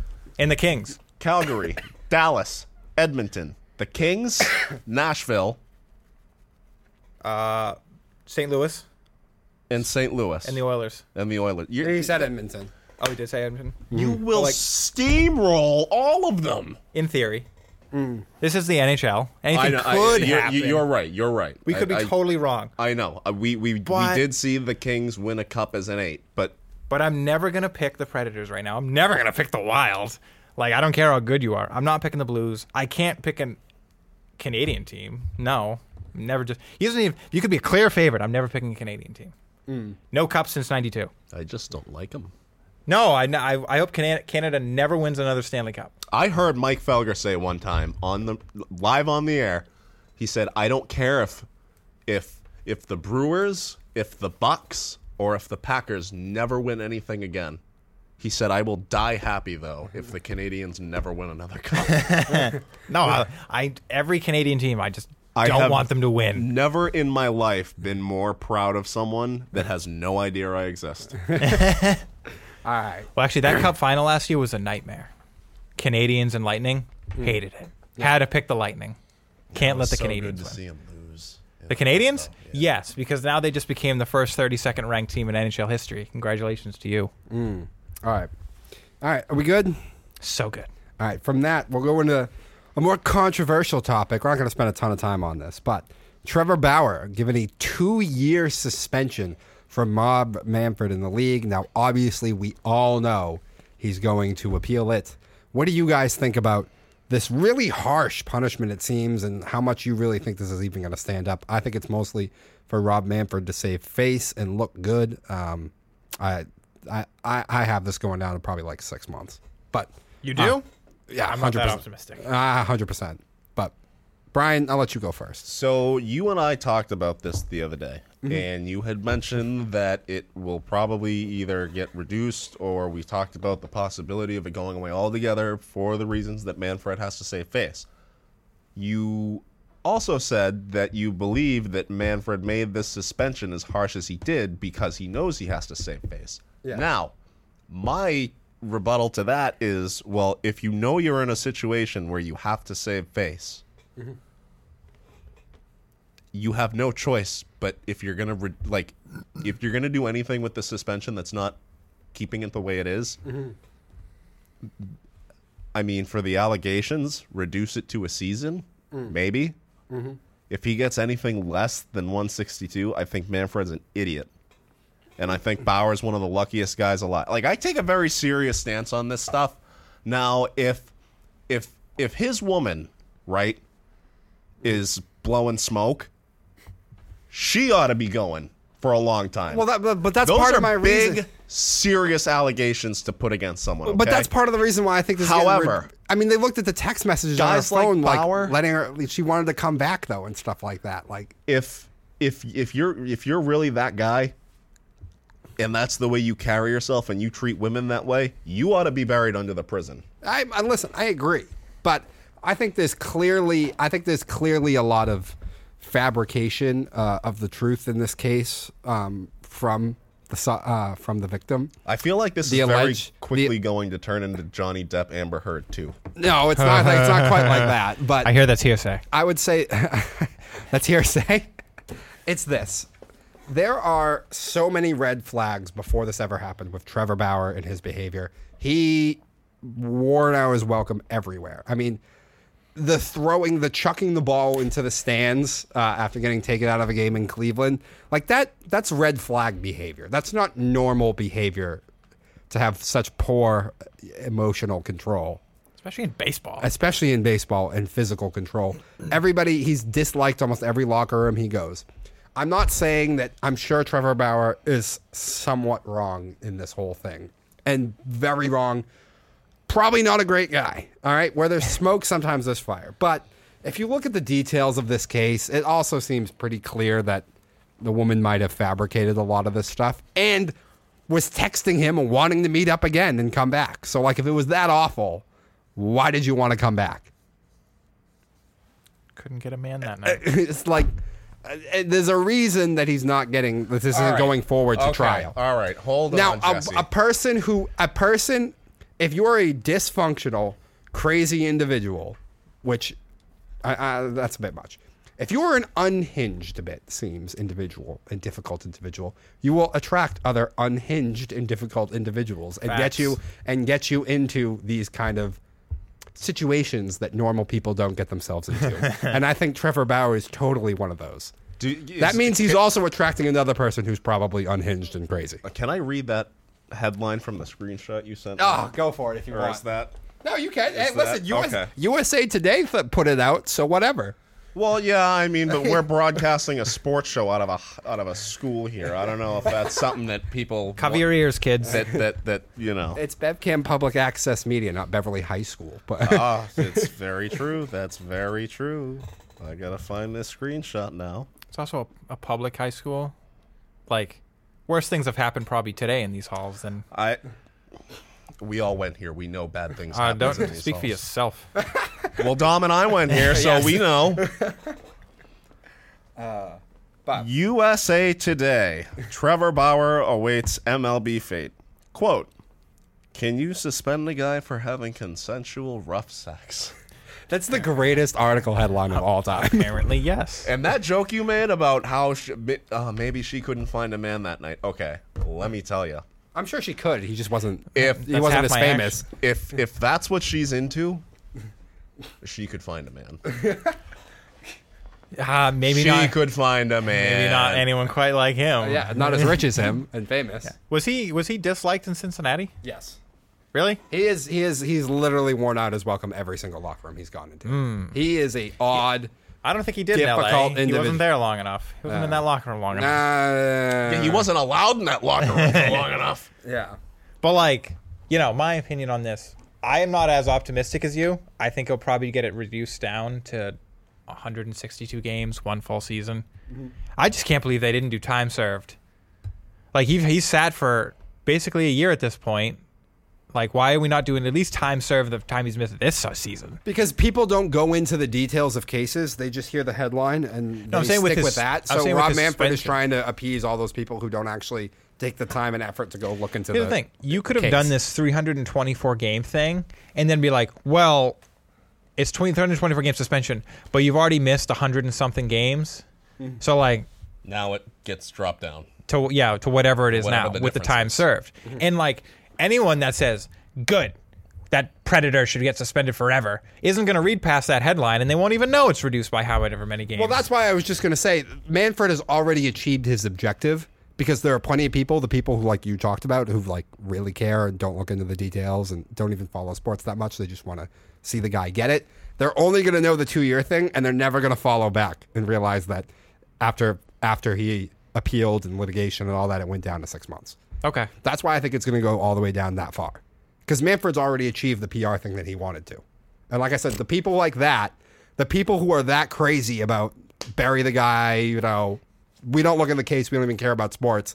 They they got the initial two year thing and they won't check back after that. Okay. So that's why I think All it's right. totally going to go down that far. Okay. Manfred's achieved his objective already, in my opinion. Oh, he's very good at that. Uh, is he though? He's very good at ruining things. It seems. Oh, he's great at ruining and, I, things. and like, you can't convince me that's not his objective. I don't know what his objective is. I think he's just an idiot. All right, are we good on this? I think so. All right. From that, Celtics and Bucks. Disappointing game one as the Celtics fall to the Milwaukee Bucks. I know a lot of people were jumping on the Celtic hype train. I'll see what you guys have to say about this. I was never on the hype train though. I was on this show two weeks ago when the Nets and Celtics series started, being like, I want this one so bad. I hope they beat the Nets. But I was like, just so everyone knows, the series doesn't matter. It's just a game. Uh, it's just a series to figure out who's going to lose to the Bucks in the next round. And I still felt that way at the end of the Nets series, and I still feel that way now. They don't have anyone that can match up with Giannis. The Celtics might be a better team, but the NBA has shown you the best players win the games, and the best player wins championships. Giannis is the best player in the NBA. LeBron was the best player in the NBA for years and carried average franchises to titles. And the only reason he didn't win those titles is because he went up to a team that was just so talented and star studded, like the Warriors, who are their own dynasty. But And a, a it- defensive, a very good defensive club with an emerging star in the Celtics, who might be a better roster, is not good enough and star-studded enough to beat the best player in the league in round two of a playoff. The Bucks are taking this. I mean, even after a sweep, you didn't think that meant anything. I thought about buying the ticket to the hype train after the sweep, but I I, I did not buy it after game one. Okay, now don't get me wrong. I'm not, you know, putting on my conductor's cap. Choo choo, motherfuckers. Yeah. um, and I, I didn't get to see the game, uh, game one. Oh, that's why you're going to be more optimistic than us.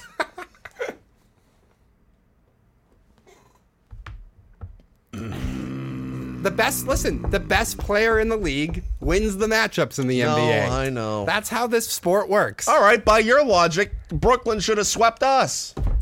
Uh, no, I think true. I don't That's think true. no, I don't think KD and Kyrie are that good. I think they're What? massively overrated. You think KD's that good? KD's good. KD is a top All right. three player in KD, the is- league. KD's better than anyone on the Celtics. No, Yes. now still. Yeah. Me, he might be. You're right. You're probably right. Never mind. I You're prob- convinced him with you're- that. No, you're probably. I, just con- realized just you are. concede the point, damn it. Okay, but Listen. but but emotionally, they have a better team than em- Brooklyn. no, but emotionally, and you know, like as a person, intangibles, all that kind of stuff. KD's not a one. A one? As in, like the leader of a team. you Oh, know, the number one Okay, guy. the- okay. He's not. Giannis is. Yeah. So when I'm talking about best player, and by the way, what I'm saying is not best player on the team. I'm saying best player in the league. Historically, the best player in the league wins championships. Even the, the LeBron even if- disagrees. well, I told you the only reason why LeBron didn't, because he would go out, he went up against a dynasty team. To be the best player in the NBA, there needs to be a dynasty type team that's going to beat you. This Celtics team is not that good. Relax, everyone. The hmm. best player in the league historically wins the playoffs and wins championships and all this stuff, even if he goes up against teams with more talented rosters. Giannis is the best player in the NBA. They're not going to stop him. I'm not going to disagree. He's probably the best player, and they can't stop him. But I'm telling you what the difference because you, were like, well, under that logic, the Nets should have won. No, I'm not saying the best player in every matchup. I'm just saying if you have the best player in the league, historically, you go to the championship. You know what the real problem is? What? It's not how talented he is. It's not that he's the best. It's that Giannis is so big and strong. He and like Tatum could uh, box out and defend KD well. I don't know their height, but I'm pretty sure Giannis and KD are pretty much They're the the same exact same size. height. yeah, not not Giannis size. is so much bigger and stronger than him. No, I think they weigh No. pretty close to the. no way. KD and Giannis, no way. Like just look at them. Like Giannis is like swole. KD is like Thin. me. Giannis is 6'11", 242. And what is KD? 6'10", 240. All right. That's actually was a lot closer than I thought. Look at their bodies though, but look at the way that they're they're built. I'm sorry, this I know it doesn't look anatomically correct. So one inch is worth two pounds. you can be the same weight though and, and still be different muscle mass between the two of you. Ah, you just know how to use it more. He just knows how to use that weight more. It seems because like there is a clear difference of just how Strong. yeah Giannis is compared to KD. yeah like he just knows how to use his strength so KD much more. KD was getting boxed out. KD was getting bullied. KD was getting Tatum got bullied. thrown around. No, I'm talking about KD. No, but I'm saying now Tatum Now got now bullied. Tatum is getting ragdolled by Giannis. yeah, and like So I got I listen, I think the Celtics will push back a little bit. I have the Bucks in 6. What do you think is the key to this series if you're the Celtics? They have to shoot out of their minds. Don't get in foul trouble with Giannis I think because also- he can shoot free throws now too. But how are you going to stop him? I think Jaylen Brown is the key. You need to shift the, uh, what's the word? The spotlight away from Tatum and give the ball to Brown more. You don't think Williams could be the key? Oh, actually, you know what? You're right. He maybe could because when he defended Giannis, Giannis got no points. Yeah. I think Williams is the key. How is he on that knee and how healthy he is? I think the two keys are just that. And they just, they, the other thing with Boston is I just don't think they're an elite offensive team, really. I think they're kind of an average offensive team. Not only that, They like, have to shoot way better than they did in the first game. Well, so like going back to the thing about uh, Williams, real quick, right? He's played real good defense all year. Like you should be able to. It should be far easier to defend Milwaukee now that Middleton's out for the whole series. Again, in I- I theory. I- in, theory, In theory. Eh. because he plays very well to the strengths of the team and how they like to play. I know, but if they're knocking down shots and they did a good job of that in game one, I, I, I they think, still got Holiday. Holiday had a great for game one. Yeah, I think the loss of Khris Middleton is getting overdone a little bit. Does it hurt them if they go up against Golden State or Phoenix in a championship series?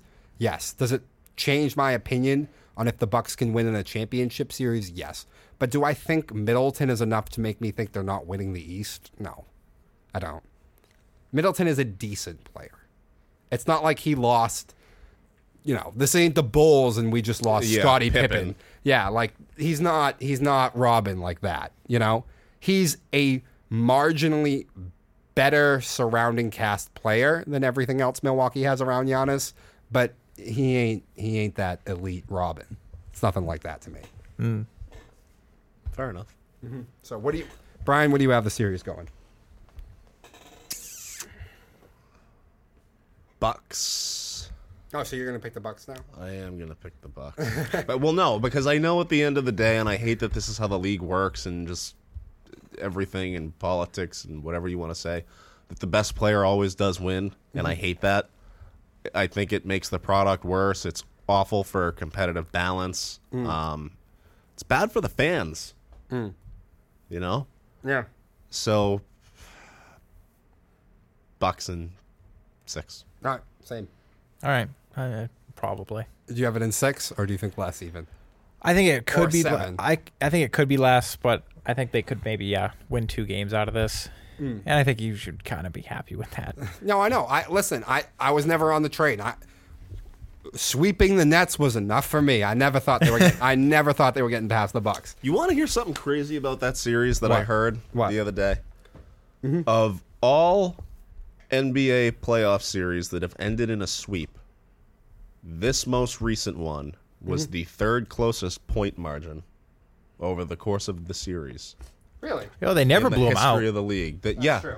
it was. I think it was like a. It couldn't have been more than like twenty points. I think. Well, game one was a one point victory. Game two was like, was it four or five points? I think. Yeah, and I mean, you were down at seventeen at one point in that game. Yeah, and then they Brooklyn came out and did pretty good for the first half of game three. You you took kind of took control in the second half, but you did, again you didn't blow them out. Well, you didn't have a choice if you couldn't come out guns a blazing Well, then, yeah, then after just, game two. they get, kind of gave up.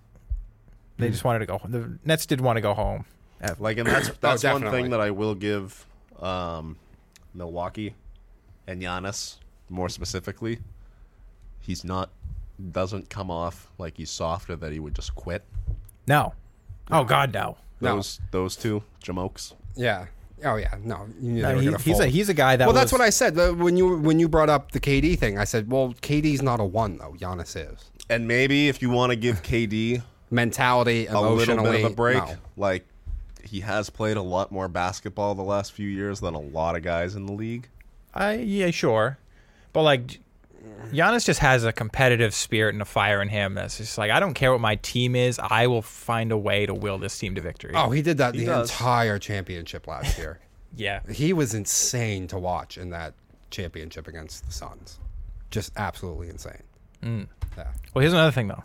Mm-hmm. If the Celtics do manage to get past the Bucks, the third round boss, Joel Embiid, is seven foot two eighty. So they're only going to get bigger. You yeah, but beat. Embiid, you can but Embiid, beat them. But I, yeah, I think they can beat the Sixers. I actually kind of like that matchup better. But like, if you can't stop Giannis, there's no way you're stopping Embiid. I like the team matchup, but Embiid is, Is is Embiid as fast and explosive though as Giannis? He's bigger, but I don't know if he's as fast and He's I think he's a more dominant physical force, but as far as speed and explosiveness, also he is, and now he's injured. no, he doesn't have It's a his game face, that's though. as well rounded. I think as Giannis. he's injured now though. yeah, it's just his face. No, he has a torn ligament in his thumb. Oh, he does. I heard about his face. Yeah, But- he, his he's gonna need surgery on his thumb. Oh, oh, good for the Bucks. Yeah. March to that final. The thing They are going to. like the biggest thing I think between like as far as differences go between Milwaukee and Philly is like if you The fans. well yeah, there's that. I mean, like if Giannis goes off on you, forget it. Hmm. You're not going to win that game. If Embiid goes off, you still got a chance there. I I think Mm. No, I, I I- I feel you. I get you. that's a good matchup for the And Celtics. Harden Harden doesn't look as good as he used to. Well, he's fat now. And he lost the weight. He just looks like he might have gotten old. Well, he found it again. All right, I think we're good on this. Next one. So Doo-doo-doo. I know, right? Samuel. Why can't I get this to work? The heck? It doesn't like you. Technical. Yeah, dif- seriously. Are you dead? Your hands too cold? Ah, I don't know. I don't know what's going on. Want me right, press it? Whatever. It's fine. All right. So the Deebo Samuel saga. All right. So we talked about this three wide receivers. Can you hit anything? I don't know. This is this Deebo thing. I think is a little bit Kyler Murray part two. It is. I have I have a a thing on that that people aren't going to agree with. I think Deebo Samuel is getting very very overrated. Um, I think Deebo Samuel, Kyle Shanahan. Everybody works in Kyle Shanahan's offense. Kyle Shanahan is able to get offensive production out of any running back. He can plug and play anyone. Raheem Mostert's never healthy. They throw in Jeff Wilson, he's fine. They go to a third string running back, they get plenty of production out of the third string running back. Deebo Samuel, when he was just strictly a wide receiver, was not that great. He was kind of inconsistent. Then they put him, they realized he's a physical force. He'll work in our offense as a runner as well. And they started using him as the hybrid player. And that is when he popped. And the only way stuff like that works is if you have a very good, very clever offensive coach who knows how to use a player like that. So that's the first thing. Shanahan, the the it's a perfect marriage of this offense and Deebo Samuel's talent. The second problem with the Deebo Samuel thing now is he is saying he doesn't want to get used as a running back, which I get it. You want to stay healthier and you don't want to get hurt. But how are you worth $20 million to me anymore if I'm not using you at maybe the best thing that you're good at, which is the running back position and being a hybrid player? If you are no longer going to be a hybrid player, you're not worth that kind of money. Go look at his stats before he was being used as a running back, also. Very inconsistent as just strictly a wide receiver. So there's two problems. Uh, This is why if I'm the Niners, I don't pay him. But at this point, I don't even trade for Deebo and give him that contract and that extension that he wants because he's talking about how he doesn't want to get used as a running back. So if I can't use you at the best thing that you're at, then there's no reason for me to trade, give up all this value, and pay you money. I think Deebo Samuel, of the three that we talked about, AJ Brown just got his money. I think McLaurin is at least going to get his money. I think Deebo Samuel gets left out in the cold here. I mean, many people consider him the best wideout in the league right now. He's not Well, who do you think? The best is? chess piece in the league. Davante Adams. Okay. Davante probably. But like you also say, like he's not worth that twenty million dollars. I mean, you say that wide receivers in general aren't worth the twenty million dollars, but the fact that Kirk got that big money and now uh, AJ Brown got that big money, kind of makes him By default, worth twenty million dollars. But if he's Deebo's coming out and saying he doesn't want to get used as a running back at all, why is he worth twenty million? Because he's st- he's still a wide receiver at the end of the day, and like if you're gonna pay those other wide receivers, But go look at his offensive production before they started using him as a hybrid player. rookie year 2019, 57 for 802 yards, three touchdowns, average 14.1 yards a catch. 2020, 33 for 391 and one touchdown. 2021, 77 for 1405 and six touchdowns. you only had seventy-seven catches. Mm-hmm. I know that's a lot, but like I thought he had more. I would have thought he had more too. Well, he had all those carries too. That's true. But this is That's what I mean. The year before, he's a bit he's a bit hot and cold and a bit inconsistent as a as a strictly a wide receiver, and certainly not someone who's worth twenty something million dollars. You know the fact that they can never have a healthy quarterback has plays a little bit into that. Probably, but it hasn't seemed to affect George Kittle and his reception stuff all that much. He's only healthy half the time. that, also, that offense is predicated on making the first read the easiest one to complete. If you can ensure that your first read is to guys like Deebo or George Kittle or Brandon Aiyuk, And by the way, his inconsistency even happened this year with Jimmy Garoppolo when Garoppolo was healthy, until they started using him in the hybrid spot. Hmm. he was a fantasy nightmare to play against. Uh, especially later in the year when they were using him as a hybrid. But you know what you can if do he with doesn't want to get used as a running back anymore, how the hell am I going to pay you twenty million dollars, man? You don't want to do the thing that makes you the best chess piece for an offensive player. That's an the, offensive that's the problem. He doesn't want to do what makes him one of the best players in the league. But even if he doesn't do that by the letter of the law, because of the market now, and he's a wideout, yeah, he thinks he should get twenty million dollars. Yeah, If I'm an, another NFL GM, how the hell do I pay you? Would you trade for Deebo Samuel? no. Exactly. This is what I mean. He's the one who's going to get Oh, left out in the cold. OBJ said the Patriots did. He tweeted that out during the draft. I think he was being funny. oh no, he was. Yeah. And then because I was like, everyone else was just like, nah. Yeah, But like, it was funny. it was funny. Um, no, I don't really want him. I also never like players with that attitude. Like, oh, I'm not going to play. Give me the big money. It's like, bro, just finish your contract and get a huge one in free agency if it's that means that much to you. But I get it from Deebo's perspective because from Deebo's perspective, he feels like he's being taken advantage of because he's like, now you're using me at a position that I wasn't actually drafted to do, and it's Oh no! They're And it's one of the- football, That's- football things on the That's football how the field. world works. Your job isn't always easy. It's not always fun. You're a grown ass adult. I know, Learn to handle adversity. He's an adult. Not grown ass. But learn to handle some adversity. but it's not even adversity. It's Cordarrelle just Patterson's not complaining. it- no. Cordarrelle Patterson can't complain because he was in the Cordero league for so long, and sucks. He had a great season last year. Actually, he did being used as a hybrid. Yeah, for But now Deebo Atlanta. feels that if you're going to put me at risk like this, then I want to be compensated. The problem now is the fact that he's talking about how he wants to be compensated and no longer be put at the risk. It can't be both. If you're going to get paid the money, you have to be a running back also. Uh, now, if you're going to be hybrid, I think that obviously makes you more valuable.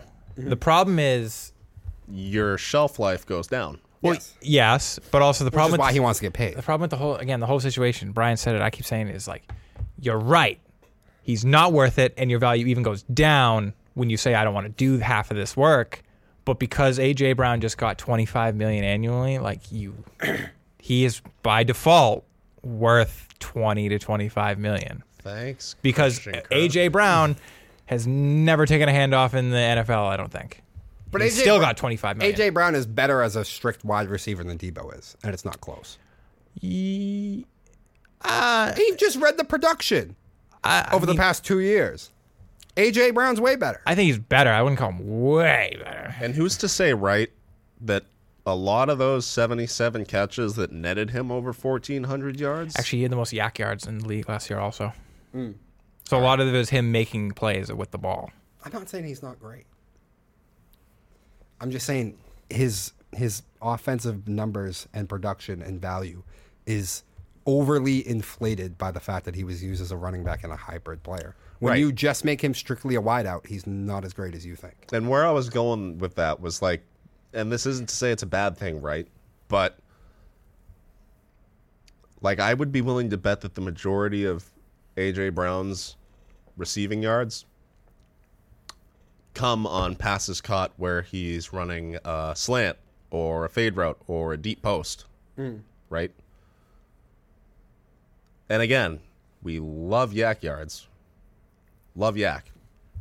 Like, do you trust Deebo to put up 77 for 1,400 and six touchdowns if he's constantly running post routes and fades and slants? No.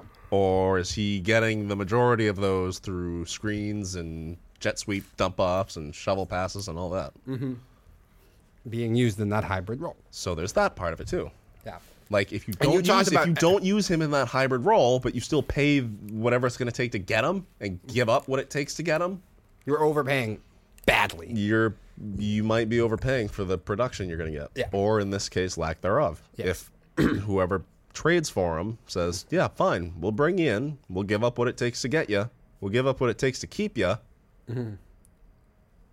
and we'll deal with fifty catches for eight hundred forty-three yards and four touchdowns." Yeah, it's not going to be worth it. And you talk about that's the market, but the market, th- the fact that six wide receivers taken in the f- top 20 picks, I'm telling you, this market is about to correct itself. That's tomorrow's market. Okay, but but it that's But the it's market. correcting itself It's, today. it's going to correct itself now. All It these execs did. and GMs gonna- know that they can. that- Deebo that- Deebo nah. still needs to be traded for, but now we have six teams who just picked up wide receivers in the first round. It's going to take at least a year for that to be corrected, though, because Oh, they have I- to see if it works. Like, all right, it's working. It's going to get corrected now.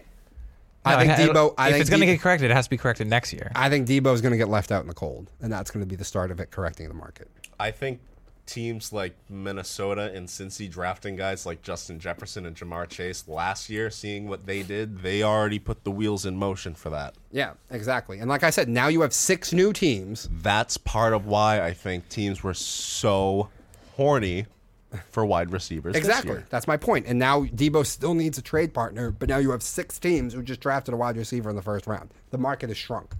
Well, the market just blew up. No, it didn't. It What do you did mean? before. Jacks- the- Jacksonville just blew it up. oh, That's why it's so- I know, why it's so bad. No, I know, but I'm saying there's no more trade partners for Deebo. There's no one else. It's Well, yeah, all gone. He would have moved by now. Yeah, I know. And well, part of why he didn't get moved is because the Niners continued to not want to trade him. They had they had trades in place. The Jets wanted them. I think the Jags offered something. The Lions offered something, but so many of these teams have now just drafted a wide receiver in the first round. So the market's dried up for Deebo. But do you think Deebo's worth that money if he's not getting used as a hybrid player? No. Mm, I mean, no, Okay. but that's I'm just saying like that's just the market we live in, though. No, because I think, but I think they understand. I think they'll know. Who's they? Other NFL GMs. I'm sure some of them do. Anyway, all right, let's get ready to wrap this up. Moving on to a segment of fair and foul here. The first one Matthew Stafford winning a Super Bowl in his first year outside of Detroit proves the Lions are the worst NFL franchise. I think absolutely fair. You've had this quarterback, this talented, generationally talented. It's the third Better Hall of play- Fame career they've wasted in Ex- three decades. Exactly. Playoff numbers better than Aaron Rodgers now. I think did he win one? I, I think he did win one playoff game for the Lions too. Actually, like way back in the day. No, they made it. No, no, he made it. That's right. He didn't win a playoff game. I but think maybe made his two. very first season away from Detroit, he goes all the way and wins the Super Bowl. I think hundred percent this proves the Lions are the worst franchise in the NFL. Jesse, I say foul foul? Why? because the Browns just. The thing: you said, "Oh, the Browns are good now," and yet they are still embarrassing themselves on levels unseen. Because like they're supposed to be really good. There's never been a Lions team that's supposed to have been good. Is that an argument for makes them worse franchise? Yeah, but I almost find like they're never supposed to be good. They're just always going to be the Lions. But the Browns find a way to just brown things up unlike anyone I've ever seen in any franchise I've ever seen, where no matter how good on paper they are, they're still just the Browns and they're going to brown it up in some way. Even when they make the playoffs, they'll shoot themselves in the foot and lose in just terrible ways, ridiculous ways. I don't know. That's just. they beat the Steelers in the playoffs recently. This is a really good team with a very good GM now. All right, I got a question. All right, go for it. If I was to say to you, like, say we're on Jeopardy, okay, and I'm giving you, the, I'm reading you the answer to the clue. Mm-hmm. The clue for the answer. Strike that, reverse that. This NFL city is where all elite talent goes to die. Yeah. Where is Detroit, Alex? Exactly. They're the worst franchise in the NFL. Well, they've only had three good players in their history. They So had three all good good- players in the last. All good talent goes to die. It's only had three good players. The Browns have had a lot more than that. Have they? Yeah. Name me any quarterback Cleveland's ever had that they wasted. With the, mm, yep. I mean, quarterback, but like they had players all over the place. The Lions wasted a quarterback that was good enough to go and win a Super Bowl in his very first year away from Detroit. I mean, Have we ever seen the Browns have a He receiver that was- was as good as Megatron? well, no, name any other receiver that's been pretty much as good as Megatron, other than Jerry Rice and Randy Moss. And yet Detroit wasted him. And they had Matt Stafford and Calvin Johnson and still wasted it. Okay, but like you overrate Both Calvin you Johnson overrate and Barry Stafford Sa- hard. Yeah, I was just gonna say you wasted Barry too. You've had guys literally just that's up it. their hands. Name a and- single and other retire- player on that team. and Bobby Layne. Bobby Layne. You've never even heard of Bobby Layne. have Nope. you? Uh, that's going I've way heard, back. I've heard of that. That's actually. going. They traded him away from the team back in like the 50s or 60s or something. Why do you know that? But I am a absolute nut when it comes to sports history. And he said, So obscure though. and he said, if you trade me, I will curse this team to never win anything for 50 years. And that's what happened. that's basically what's happened. Like you suck so bad that your own quarterback wanted to curse you. Granted, you were shipping. Yeah, they shipped him out of town like Belichick did with the goat. hey, he offered Brady a contract. He did. What do you offer him? Like 14 base with a couple million in incentives and like a thing of avocado ice cream. I don't know, maybe. But anyway, no, I, think mean- I think for sure you one year away from the team, this man who everyone never even thought all that high of, just because of all those years getting wasted in Detroit, goes and wins a Super Bowl. Plus, how many- worst franchise? How many 0 and 16 seasons have we seen in our existence? the Browns did one. The Lions. I think did they've done one. more than one. Have they? I think the Browns had two. And they've definitely they've had a recent one in fifteen also. Yes, they did. All right. We'll Which see. again, I, I think the have also the Lions have also had a recent one in fifteen. But like, I mean, Jim Brown was a Brown. Joe Thomas was one of the great offensive linemen in the league for years. Totally wasted that dude. Well, Jim Brown played when they were still winning. True. All right. Moving on. Next one. Fair or foul? KD will never win another championship. Jesse, I'm going to let you start. Uh fair. He's never gonna win another one. He's an aging dude. He's in his thirties now, and he is not like there's people that don't like LeBron. Mm-hmm. A lot of people don't like LeBron. People still want to play with him. He still uh, maybe he doesn't demand winning. Hmm. I, w- I kind of want to. I don't want to say that, but there is a winning mentality that comes with him. That doesn't happen with KD. Hmm. KD cries about everything. LeBron cries a lot, but he'll back it up a far more than KD ever has. Because LeBron was always the guy that people wanted to go to play with. Mm-hmm. Durant was the guy that left to go play with other guys. Yeah. Yes, and then ruined that locker room and left. Mm-hmm. Now again, they still patched it all up in Golden State, but like, you know, every locker room LeBron James has ruined. He brought that locker room together first, and then he ruined it after. Mm-hmm. But like, KD hasn't brought anyone together. No. All he did was bring in the other toxic SOB and Kyrie. Yes. And who wants to play with them two? No one wants to play with Kyrie. So KD was never. I, I think fair. KD's never winning a championship. He's an older dude in his 30s. He's trapped now with Brooklyn and Kyrie Irving. And the only time he ever won was he was in the cocoon of Golden State that won even without him, and he wasn't the leader. He didn't have to be the one. He was the one on the floor as far as the most talented player, but he wasn't the leader of that team.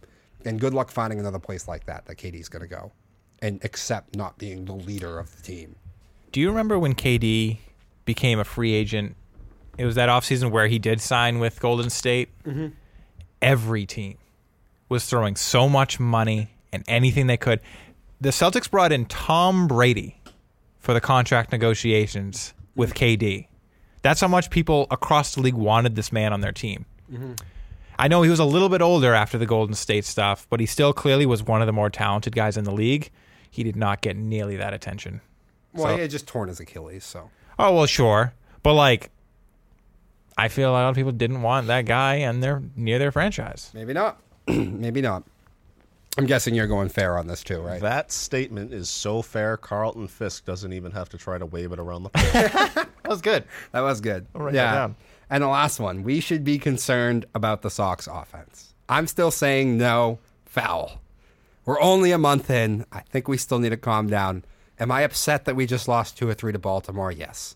That's usually the get right spot. But everyone in this offense has a very good track record. The weather's still not great. It's one month in. I still think this offense is going to be fine. yeah, they got to slow their rolls. Yeah. All right. What do you think, Jesse? Uh, the thing about that is, I'm still. I'm gonna say it's fair. We should be concerned about it. I, Okay. again, I said two weeks ago, everyone needs to shut up about the Red Sox, slow their roll, and blah blah blah blah. blah.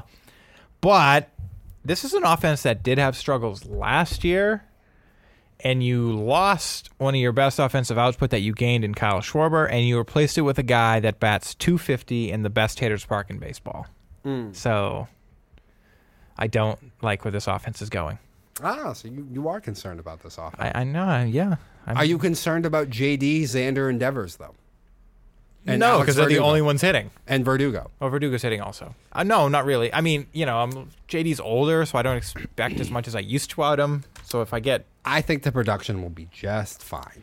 well, you also you lost Renfroe True. for some dude, some guy. Well, they brought in Jackie Bradley. That's it. He's just The some. He's Sultan- some dude. The Sultan of Suck. yeah, he's he's pretty bad offensively. So all right, all right. Can someone tell me how that asshole was a series MVP in the playoffs? Ah, well, uh, I can tell you.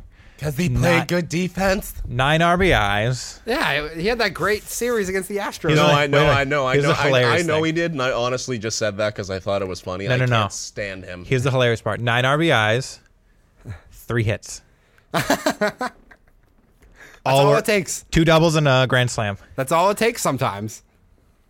Sure, It's one series. they were all clutch hits, Yes.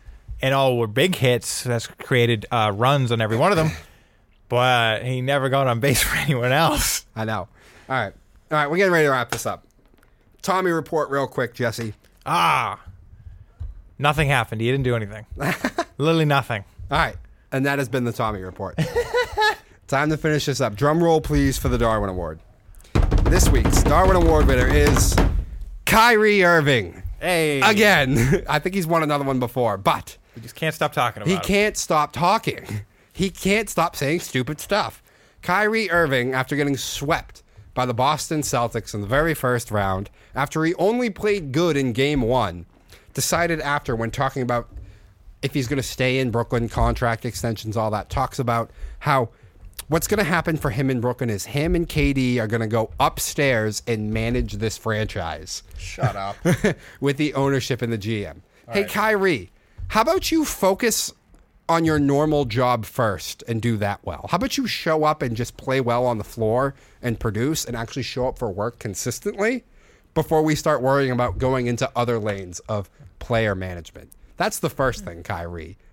Idiotic statement to say.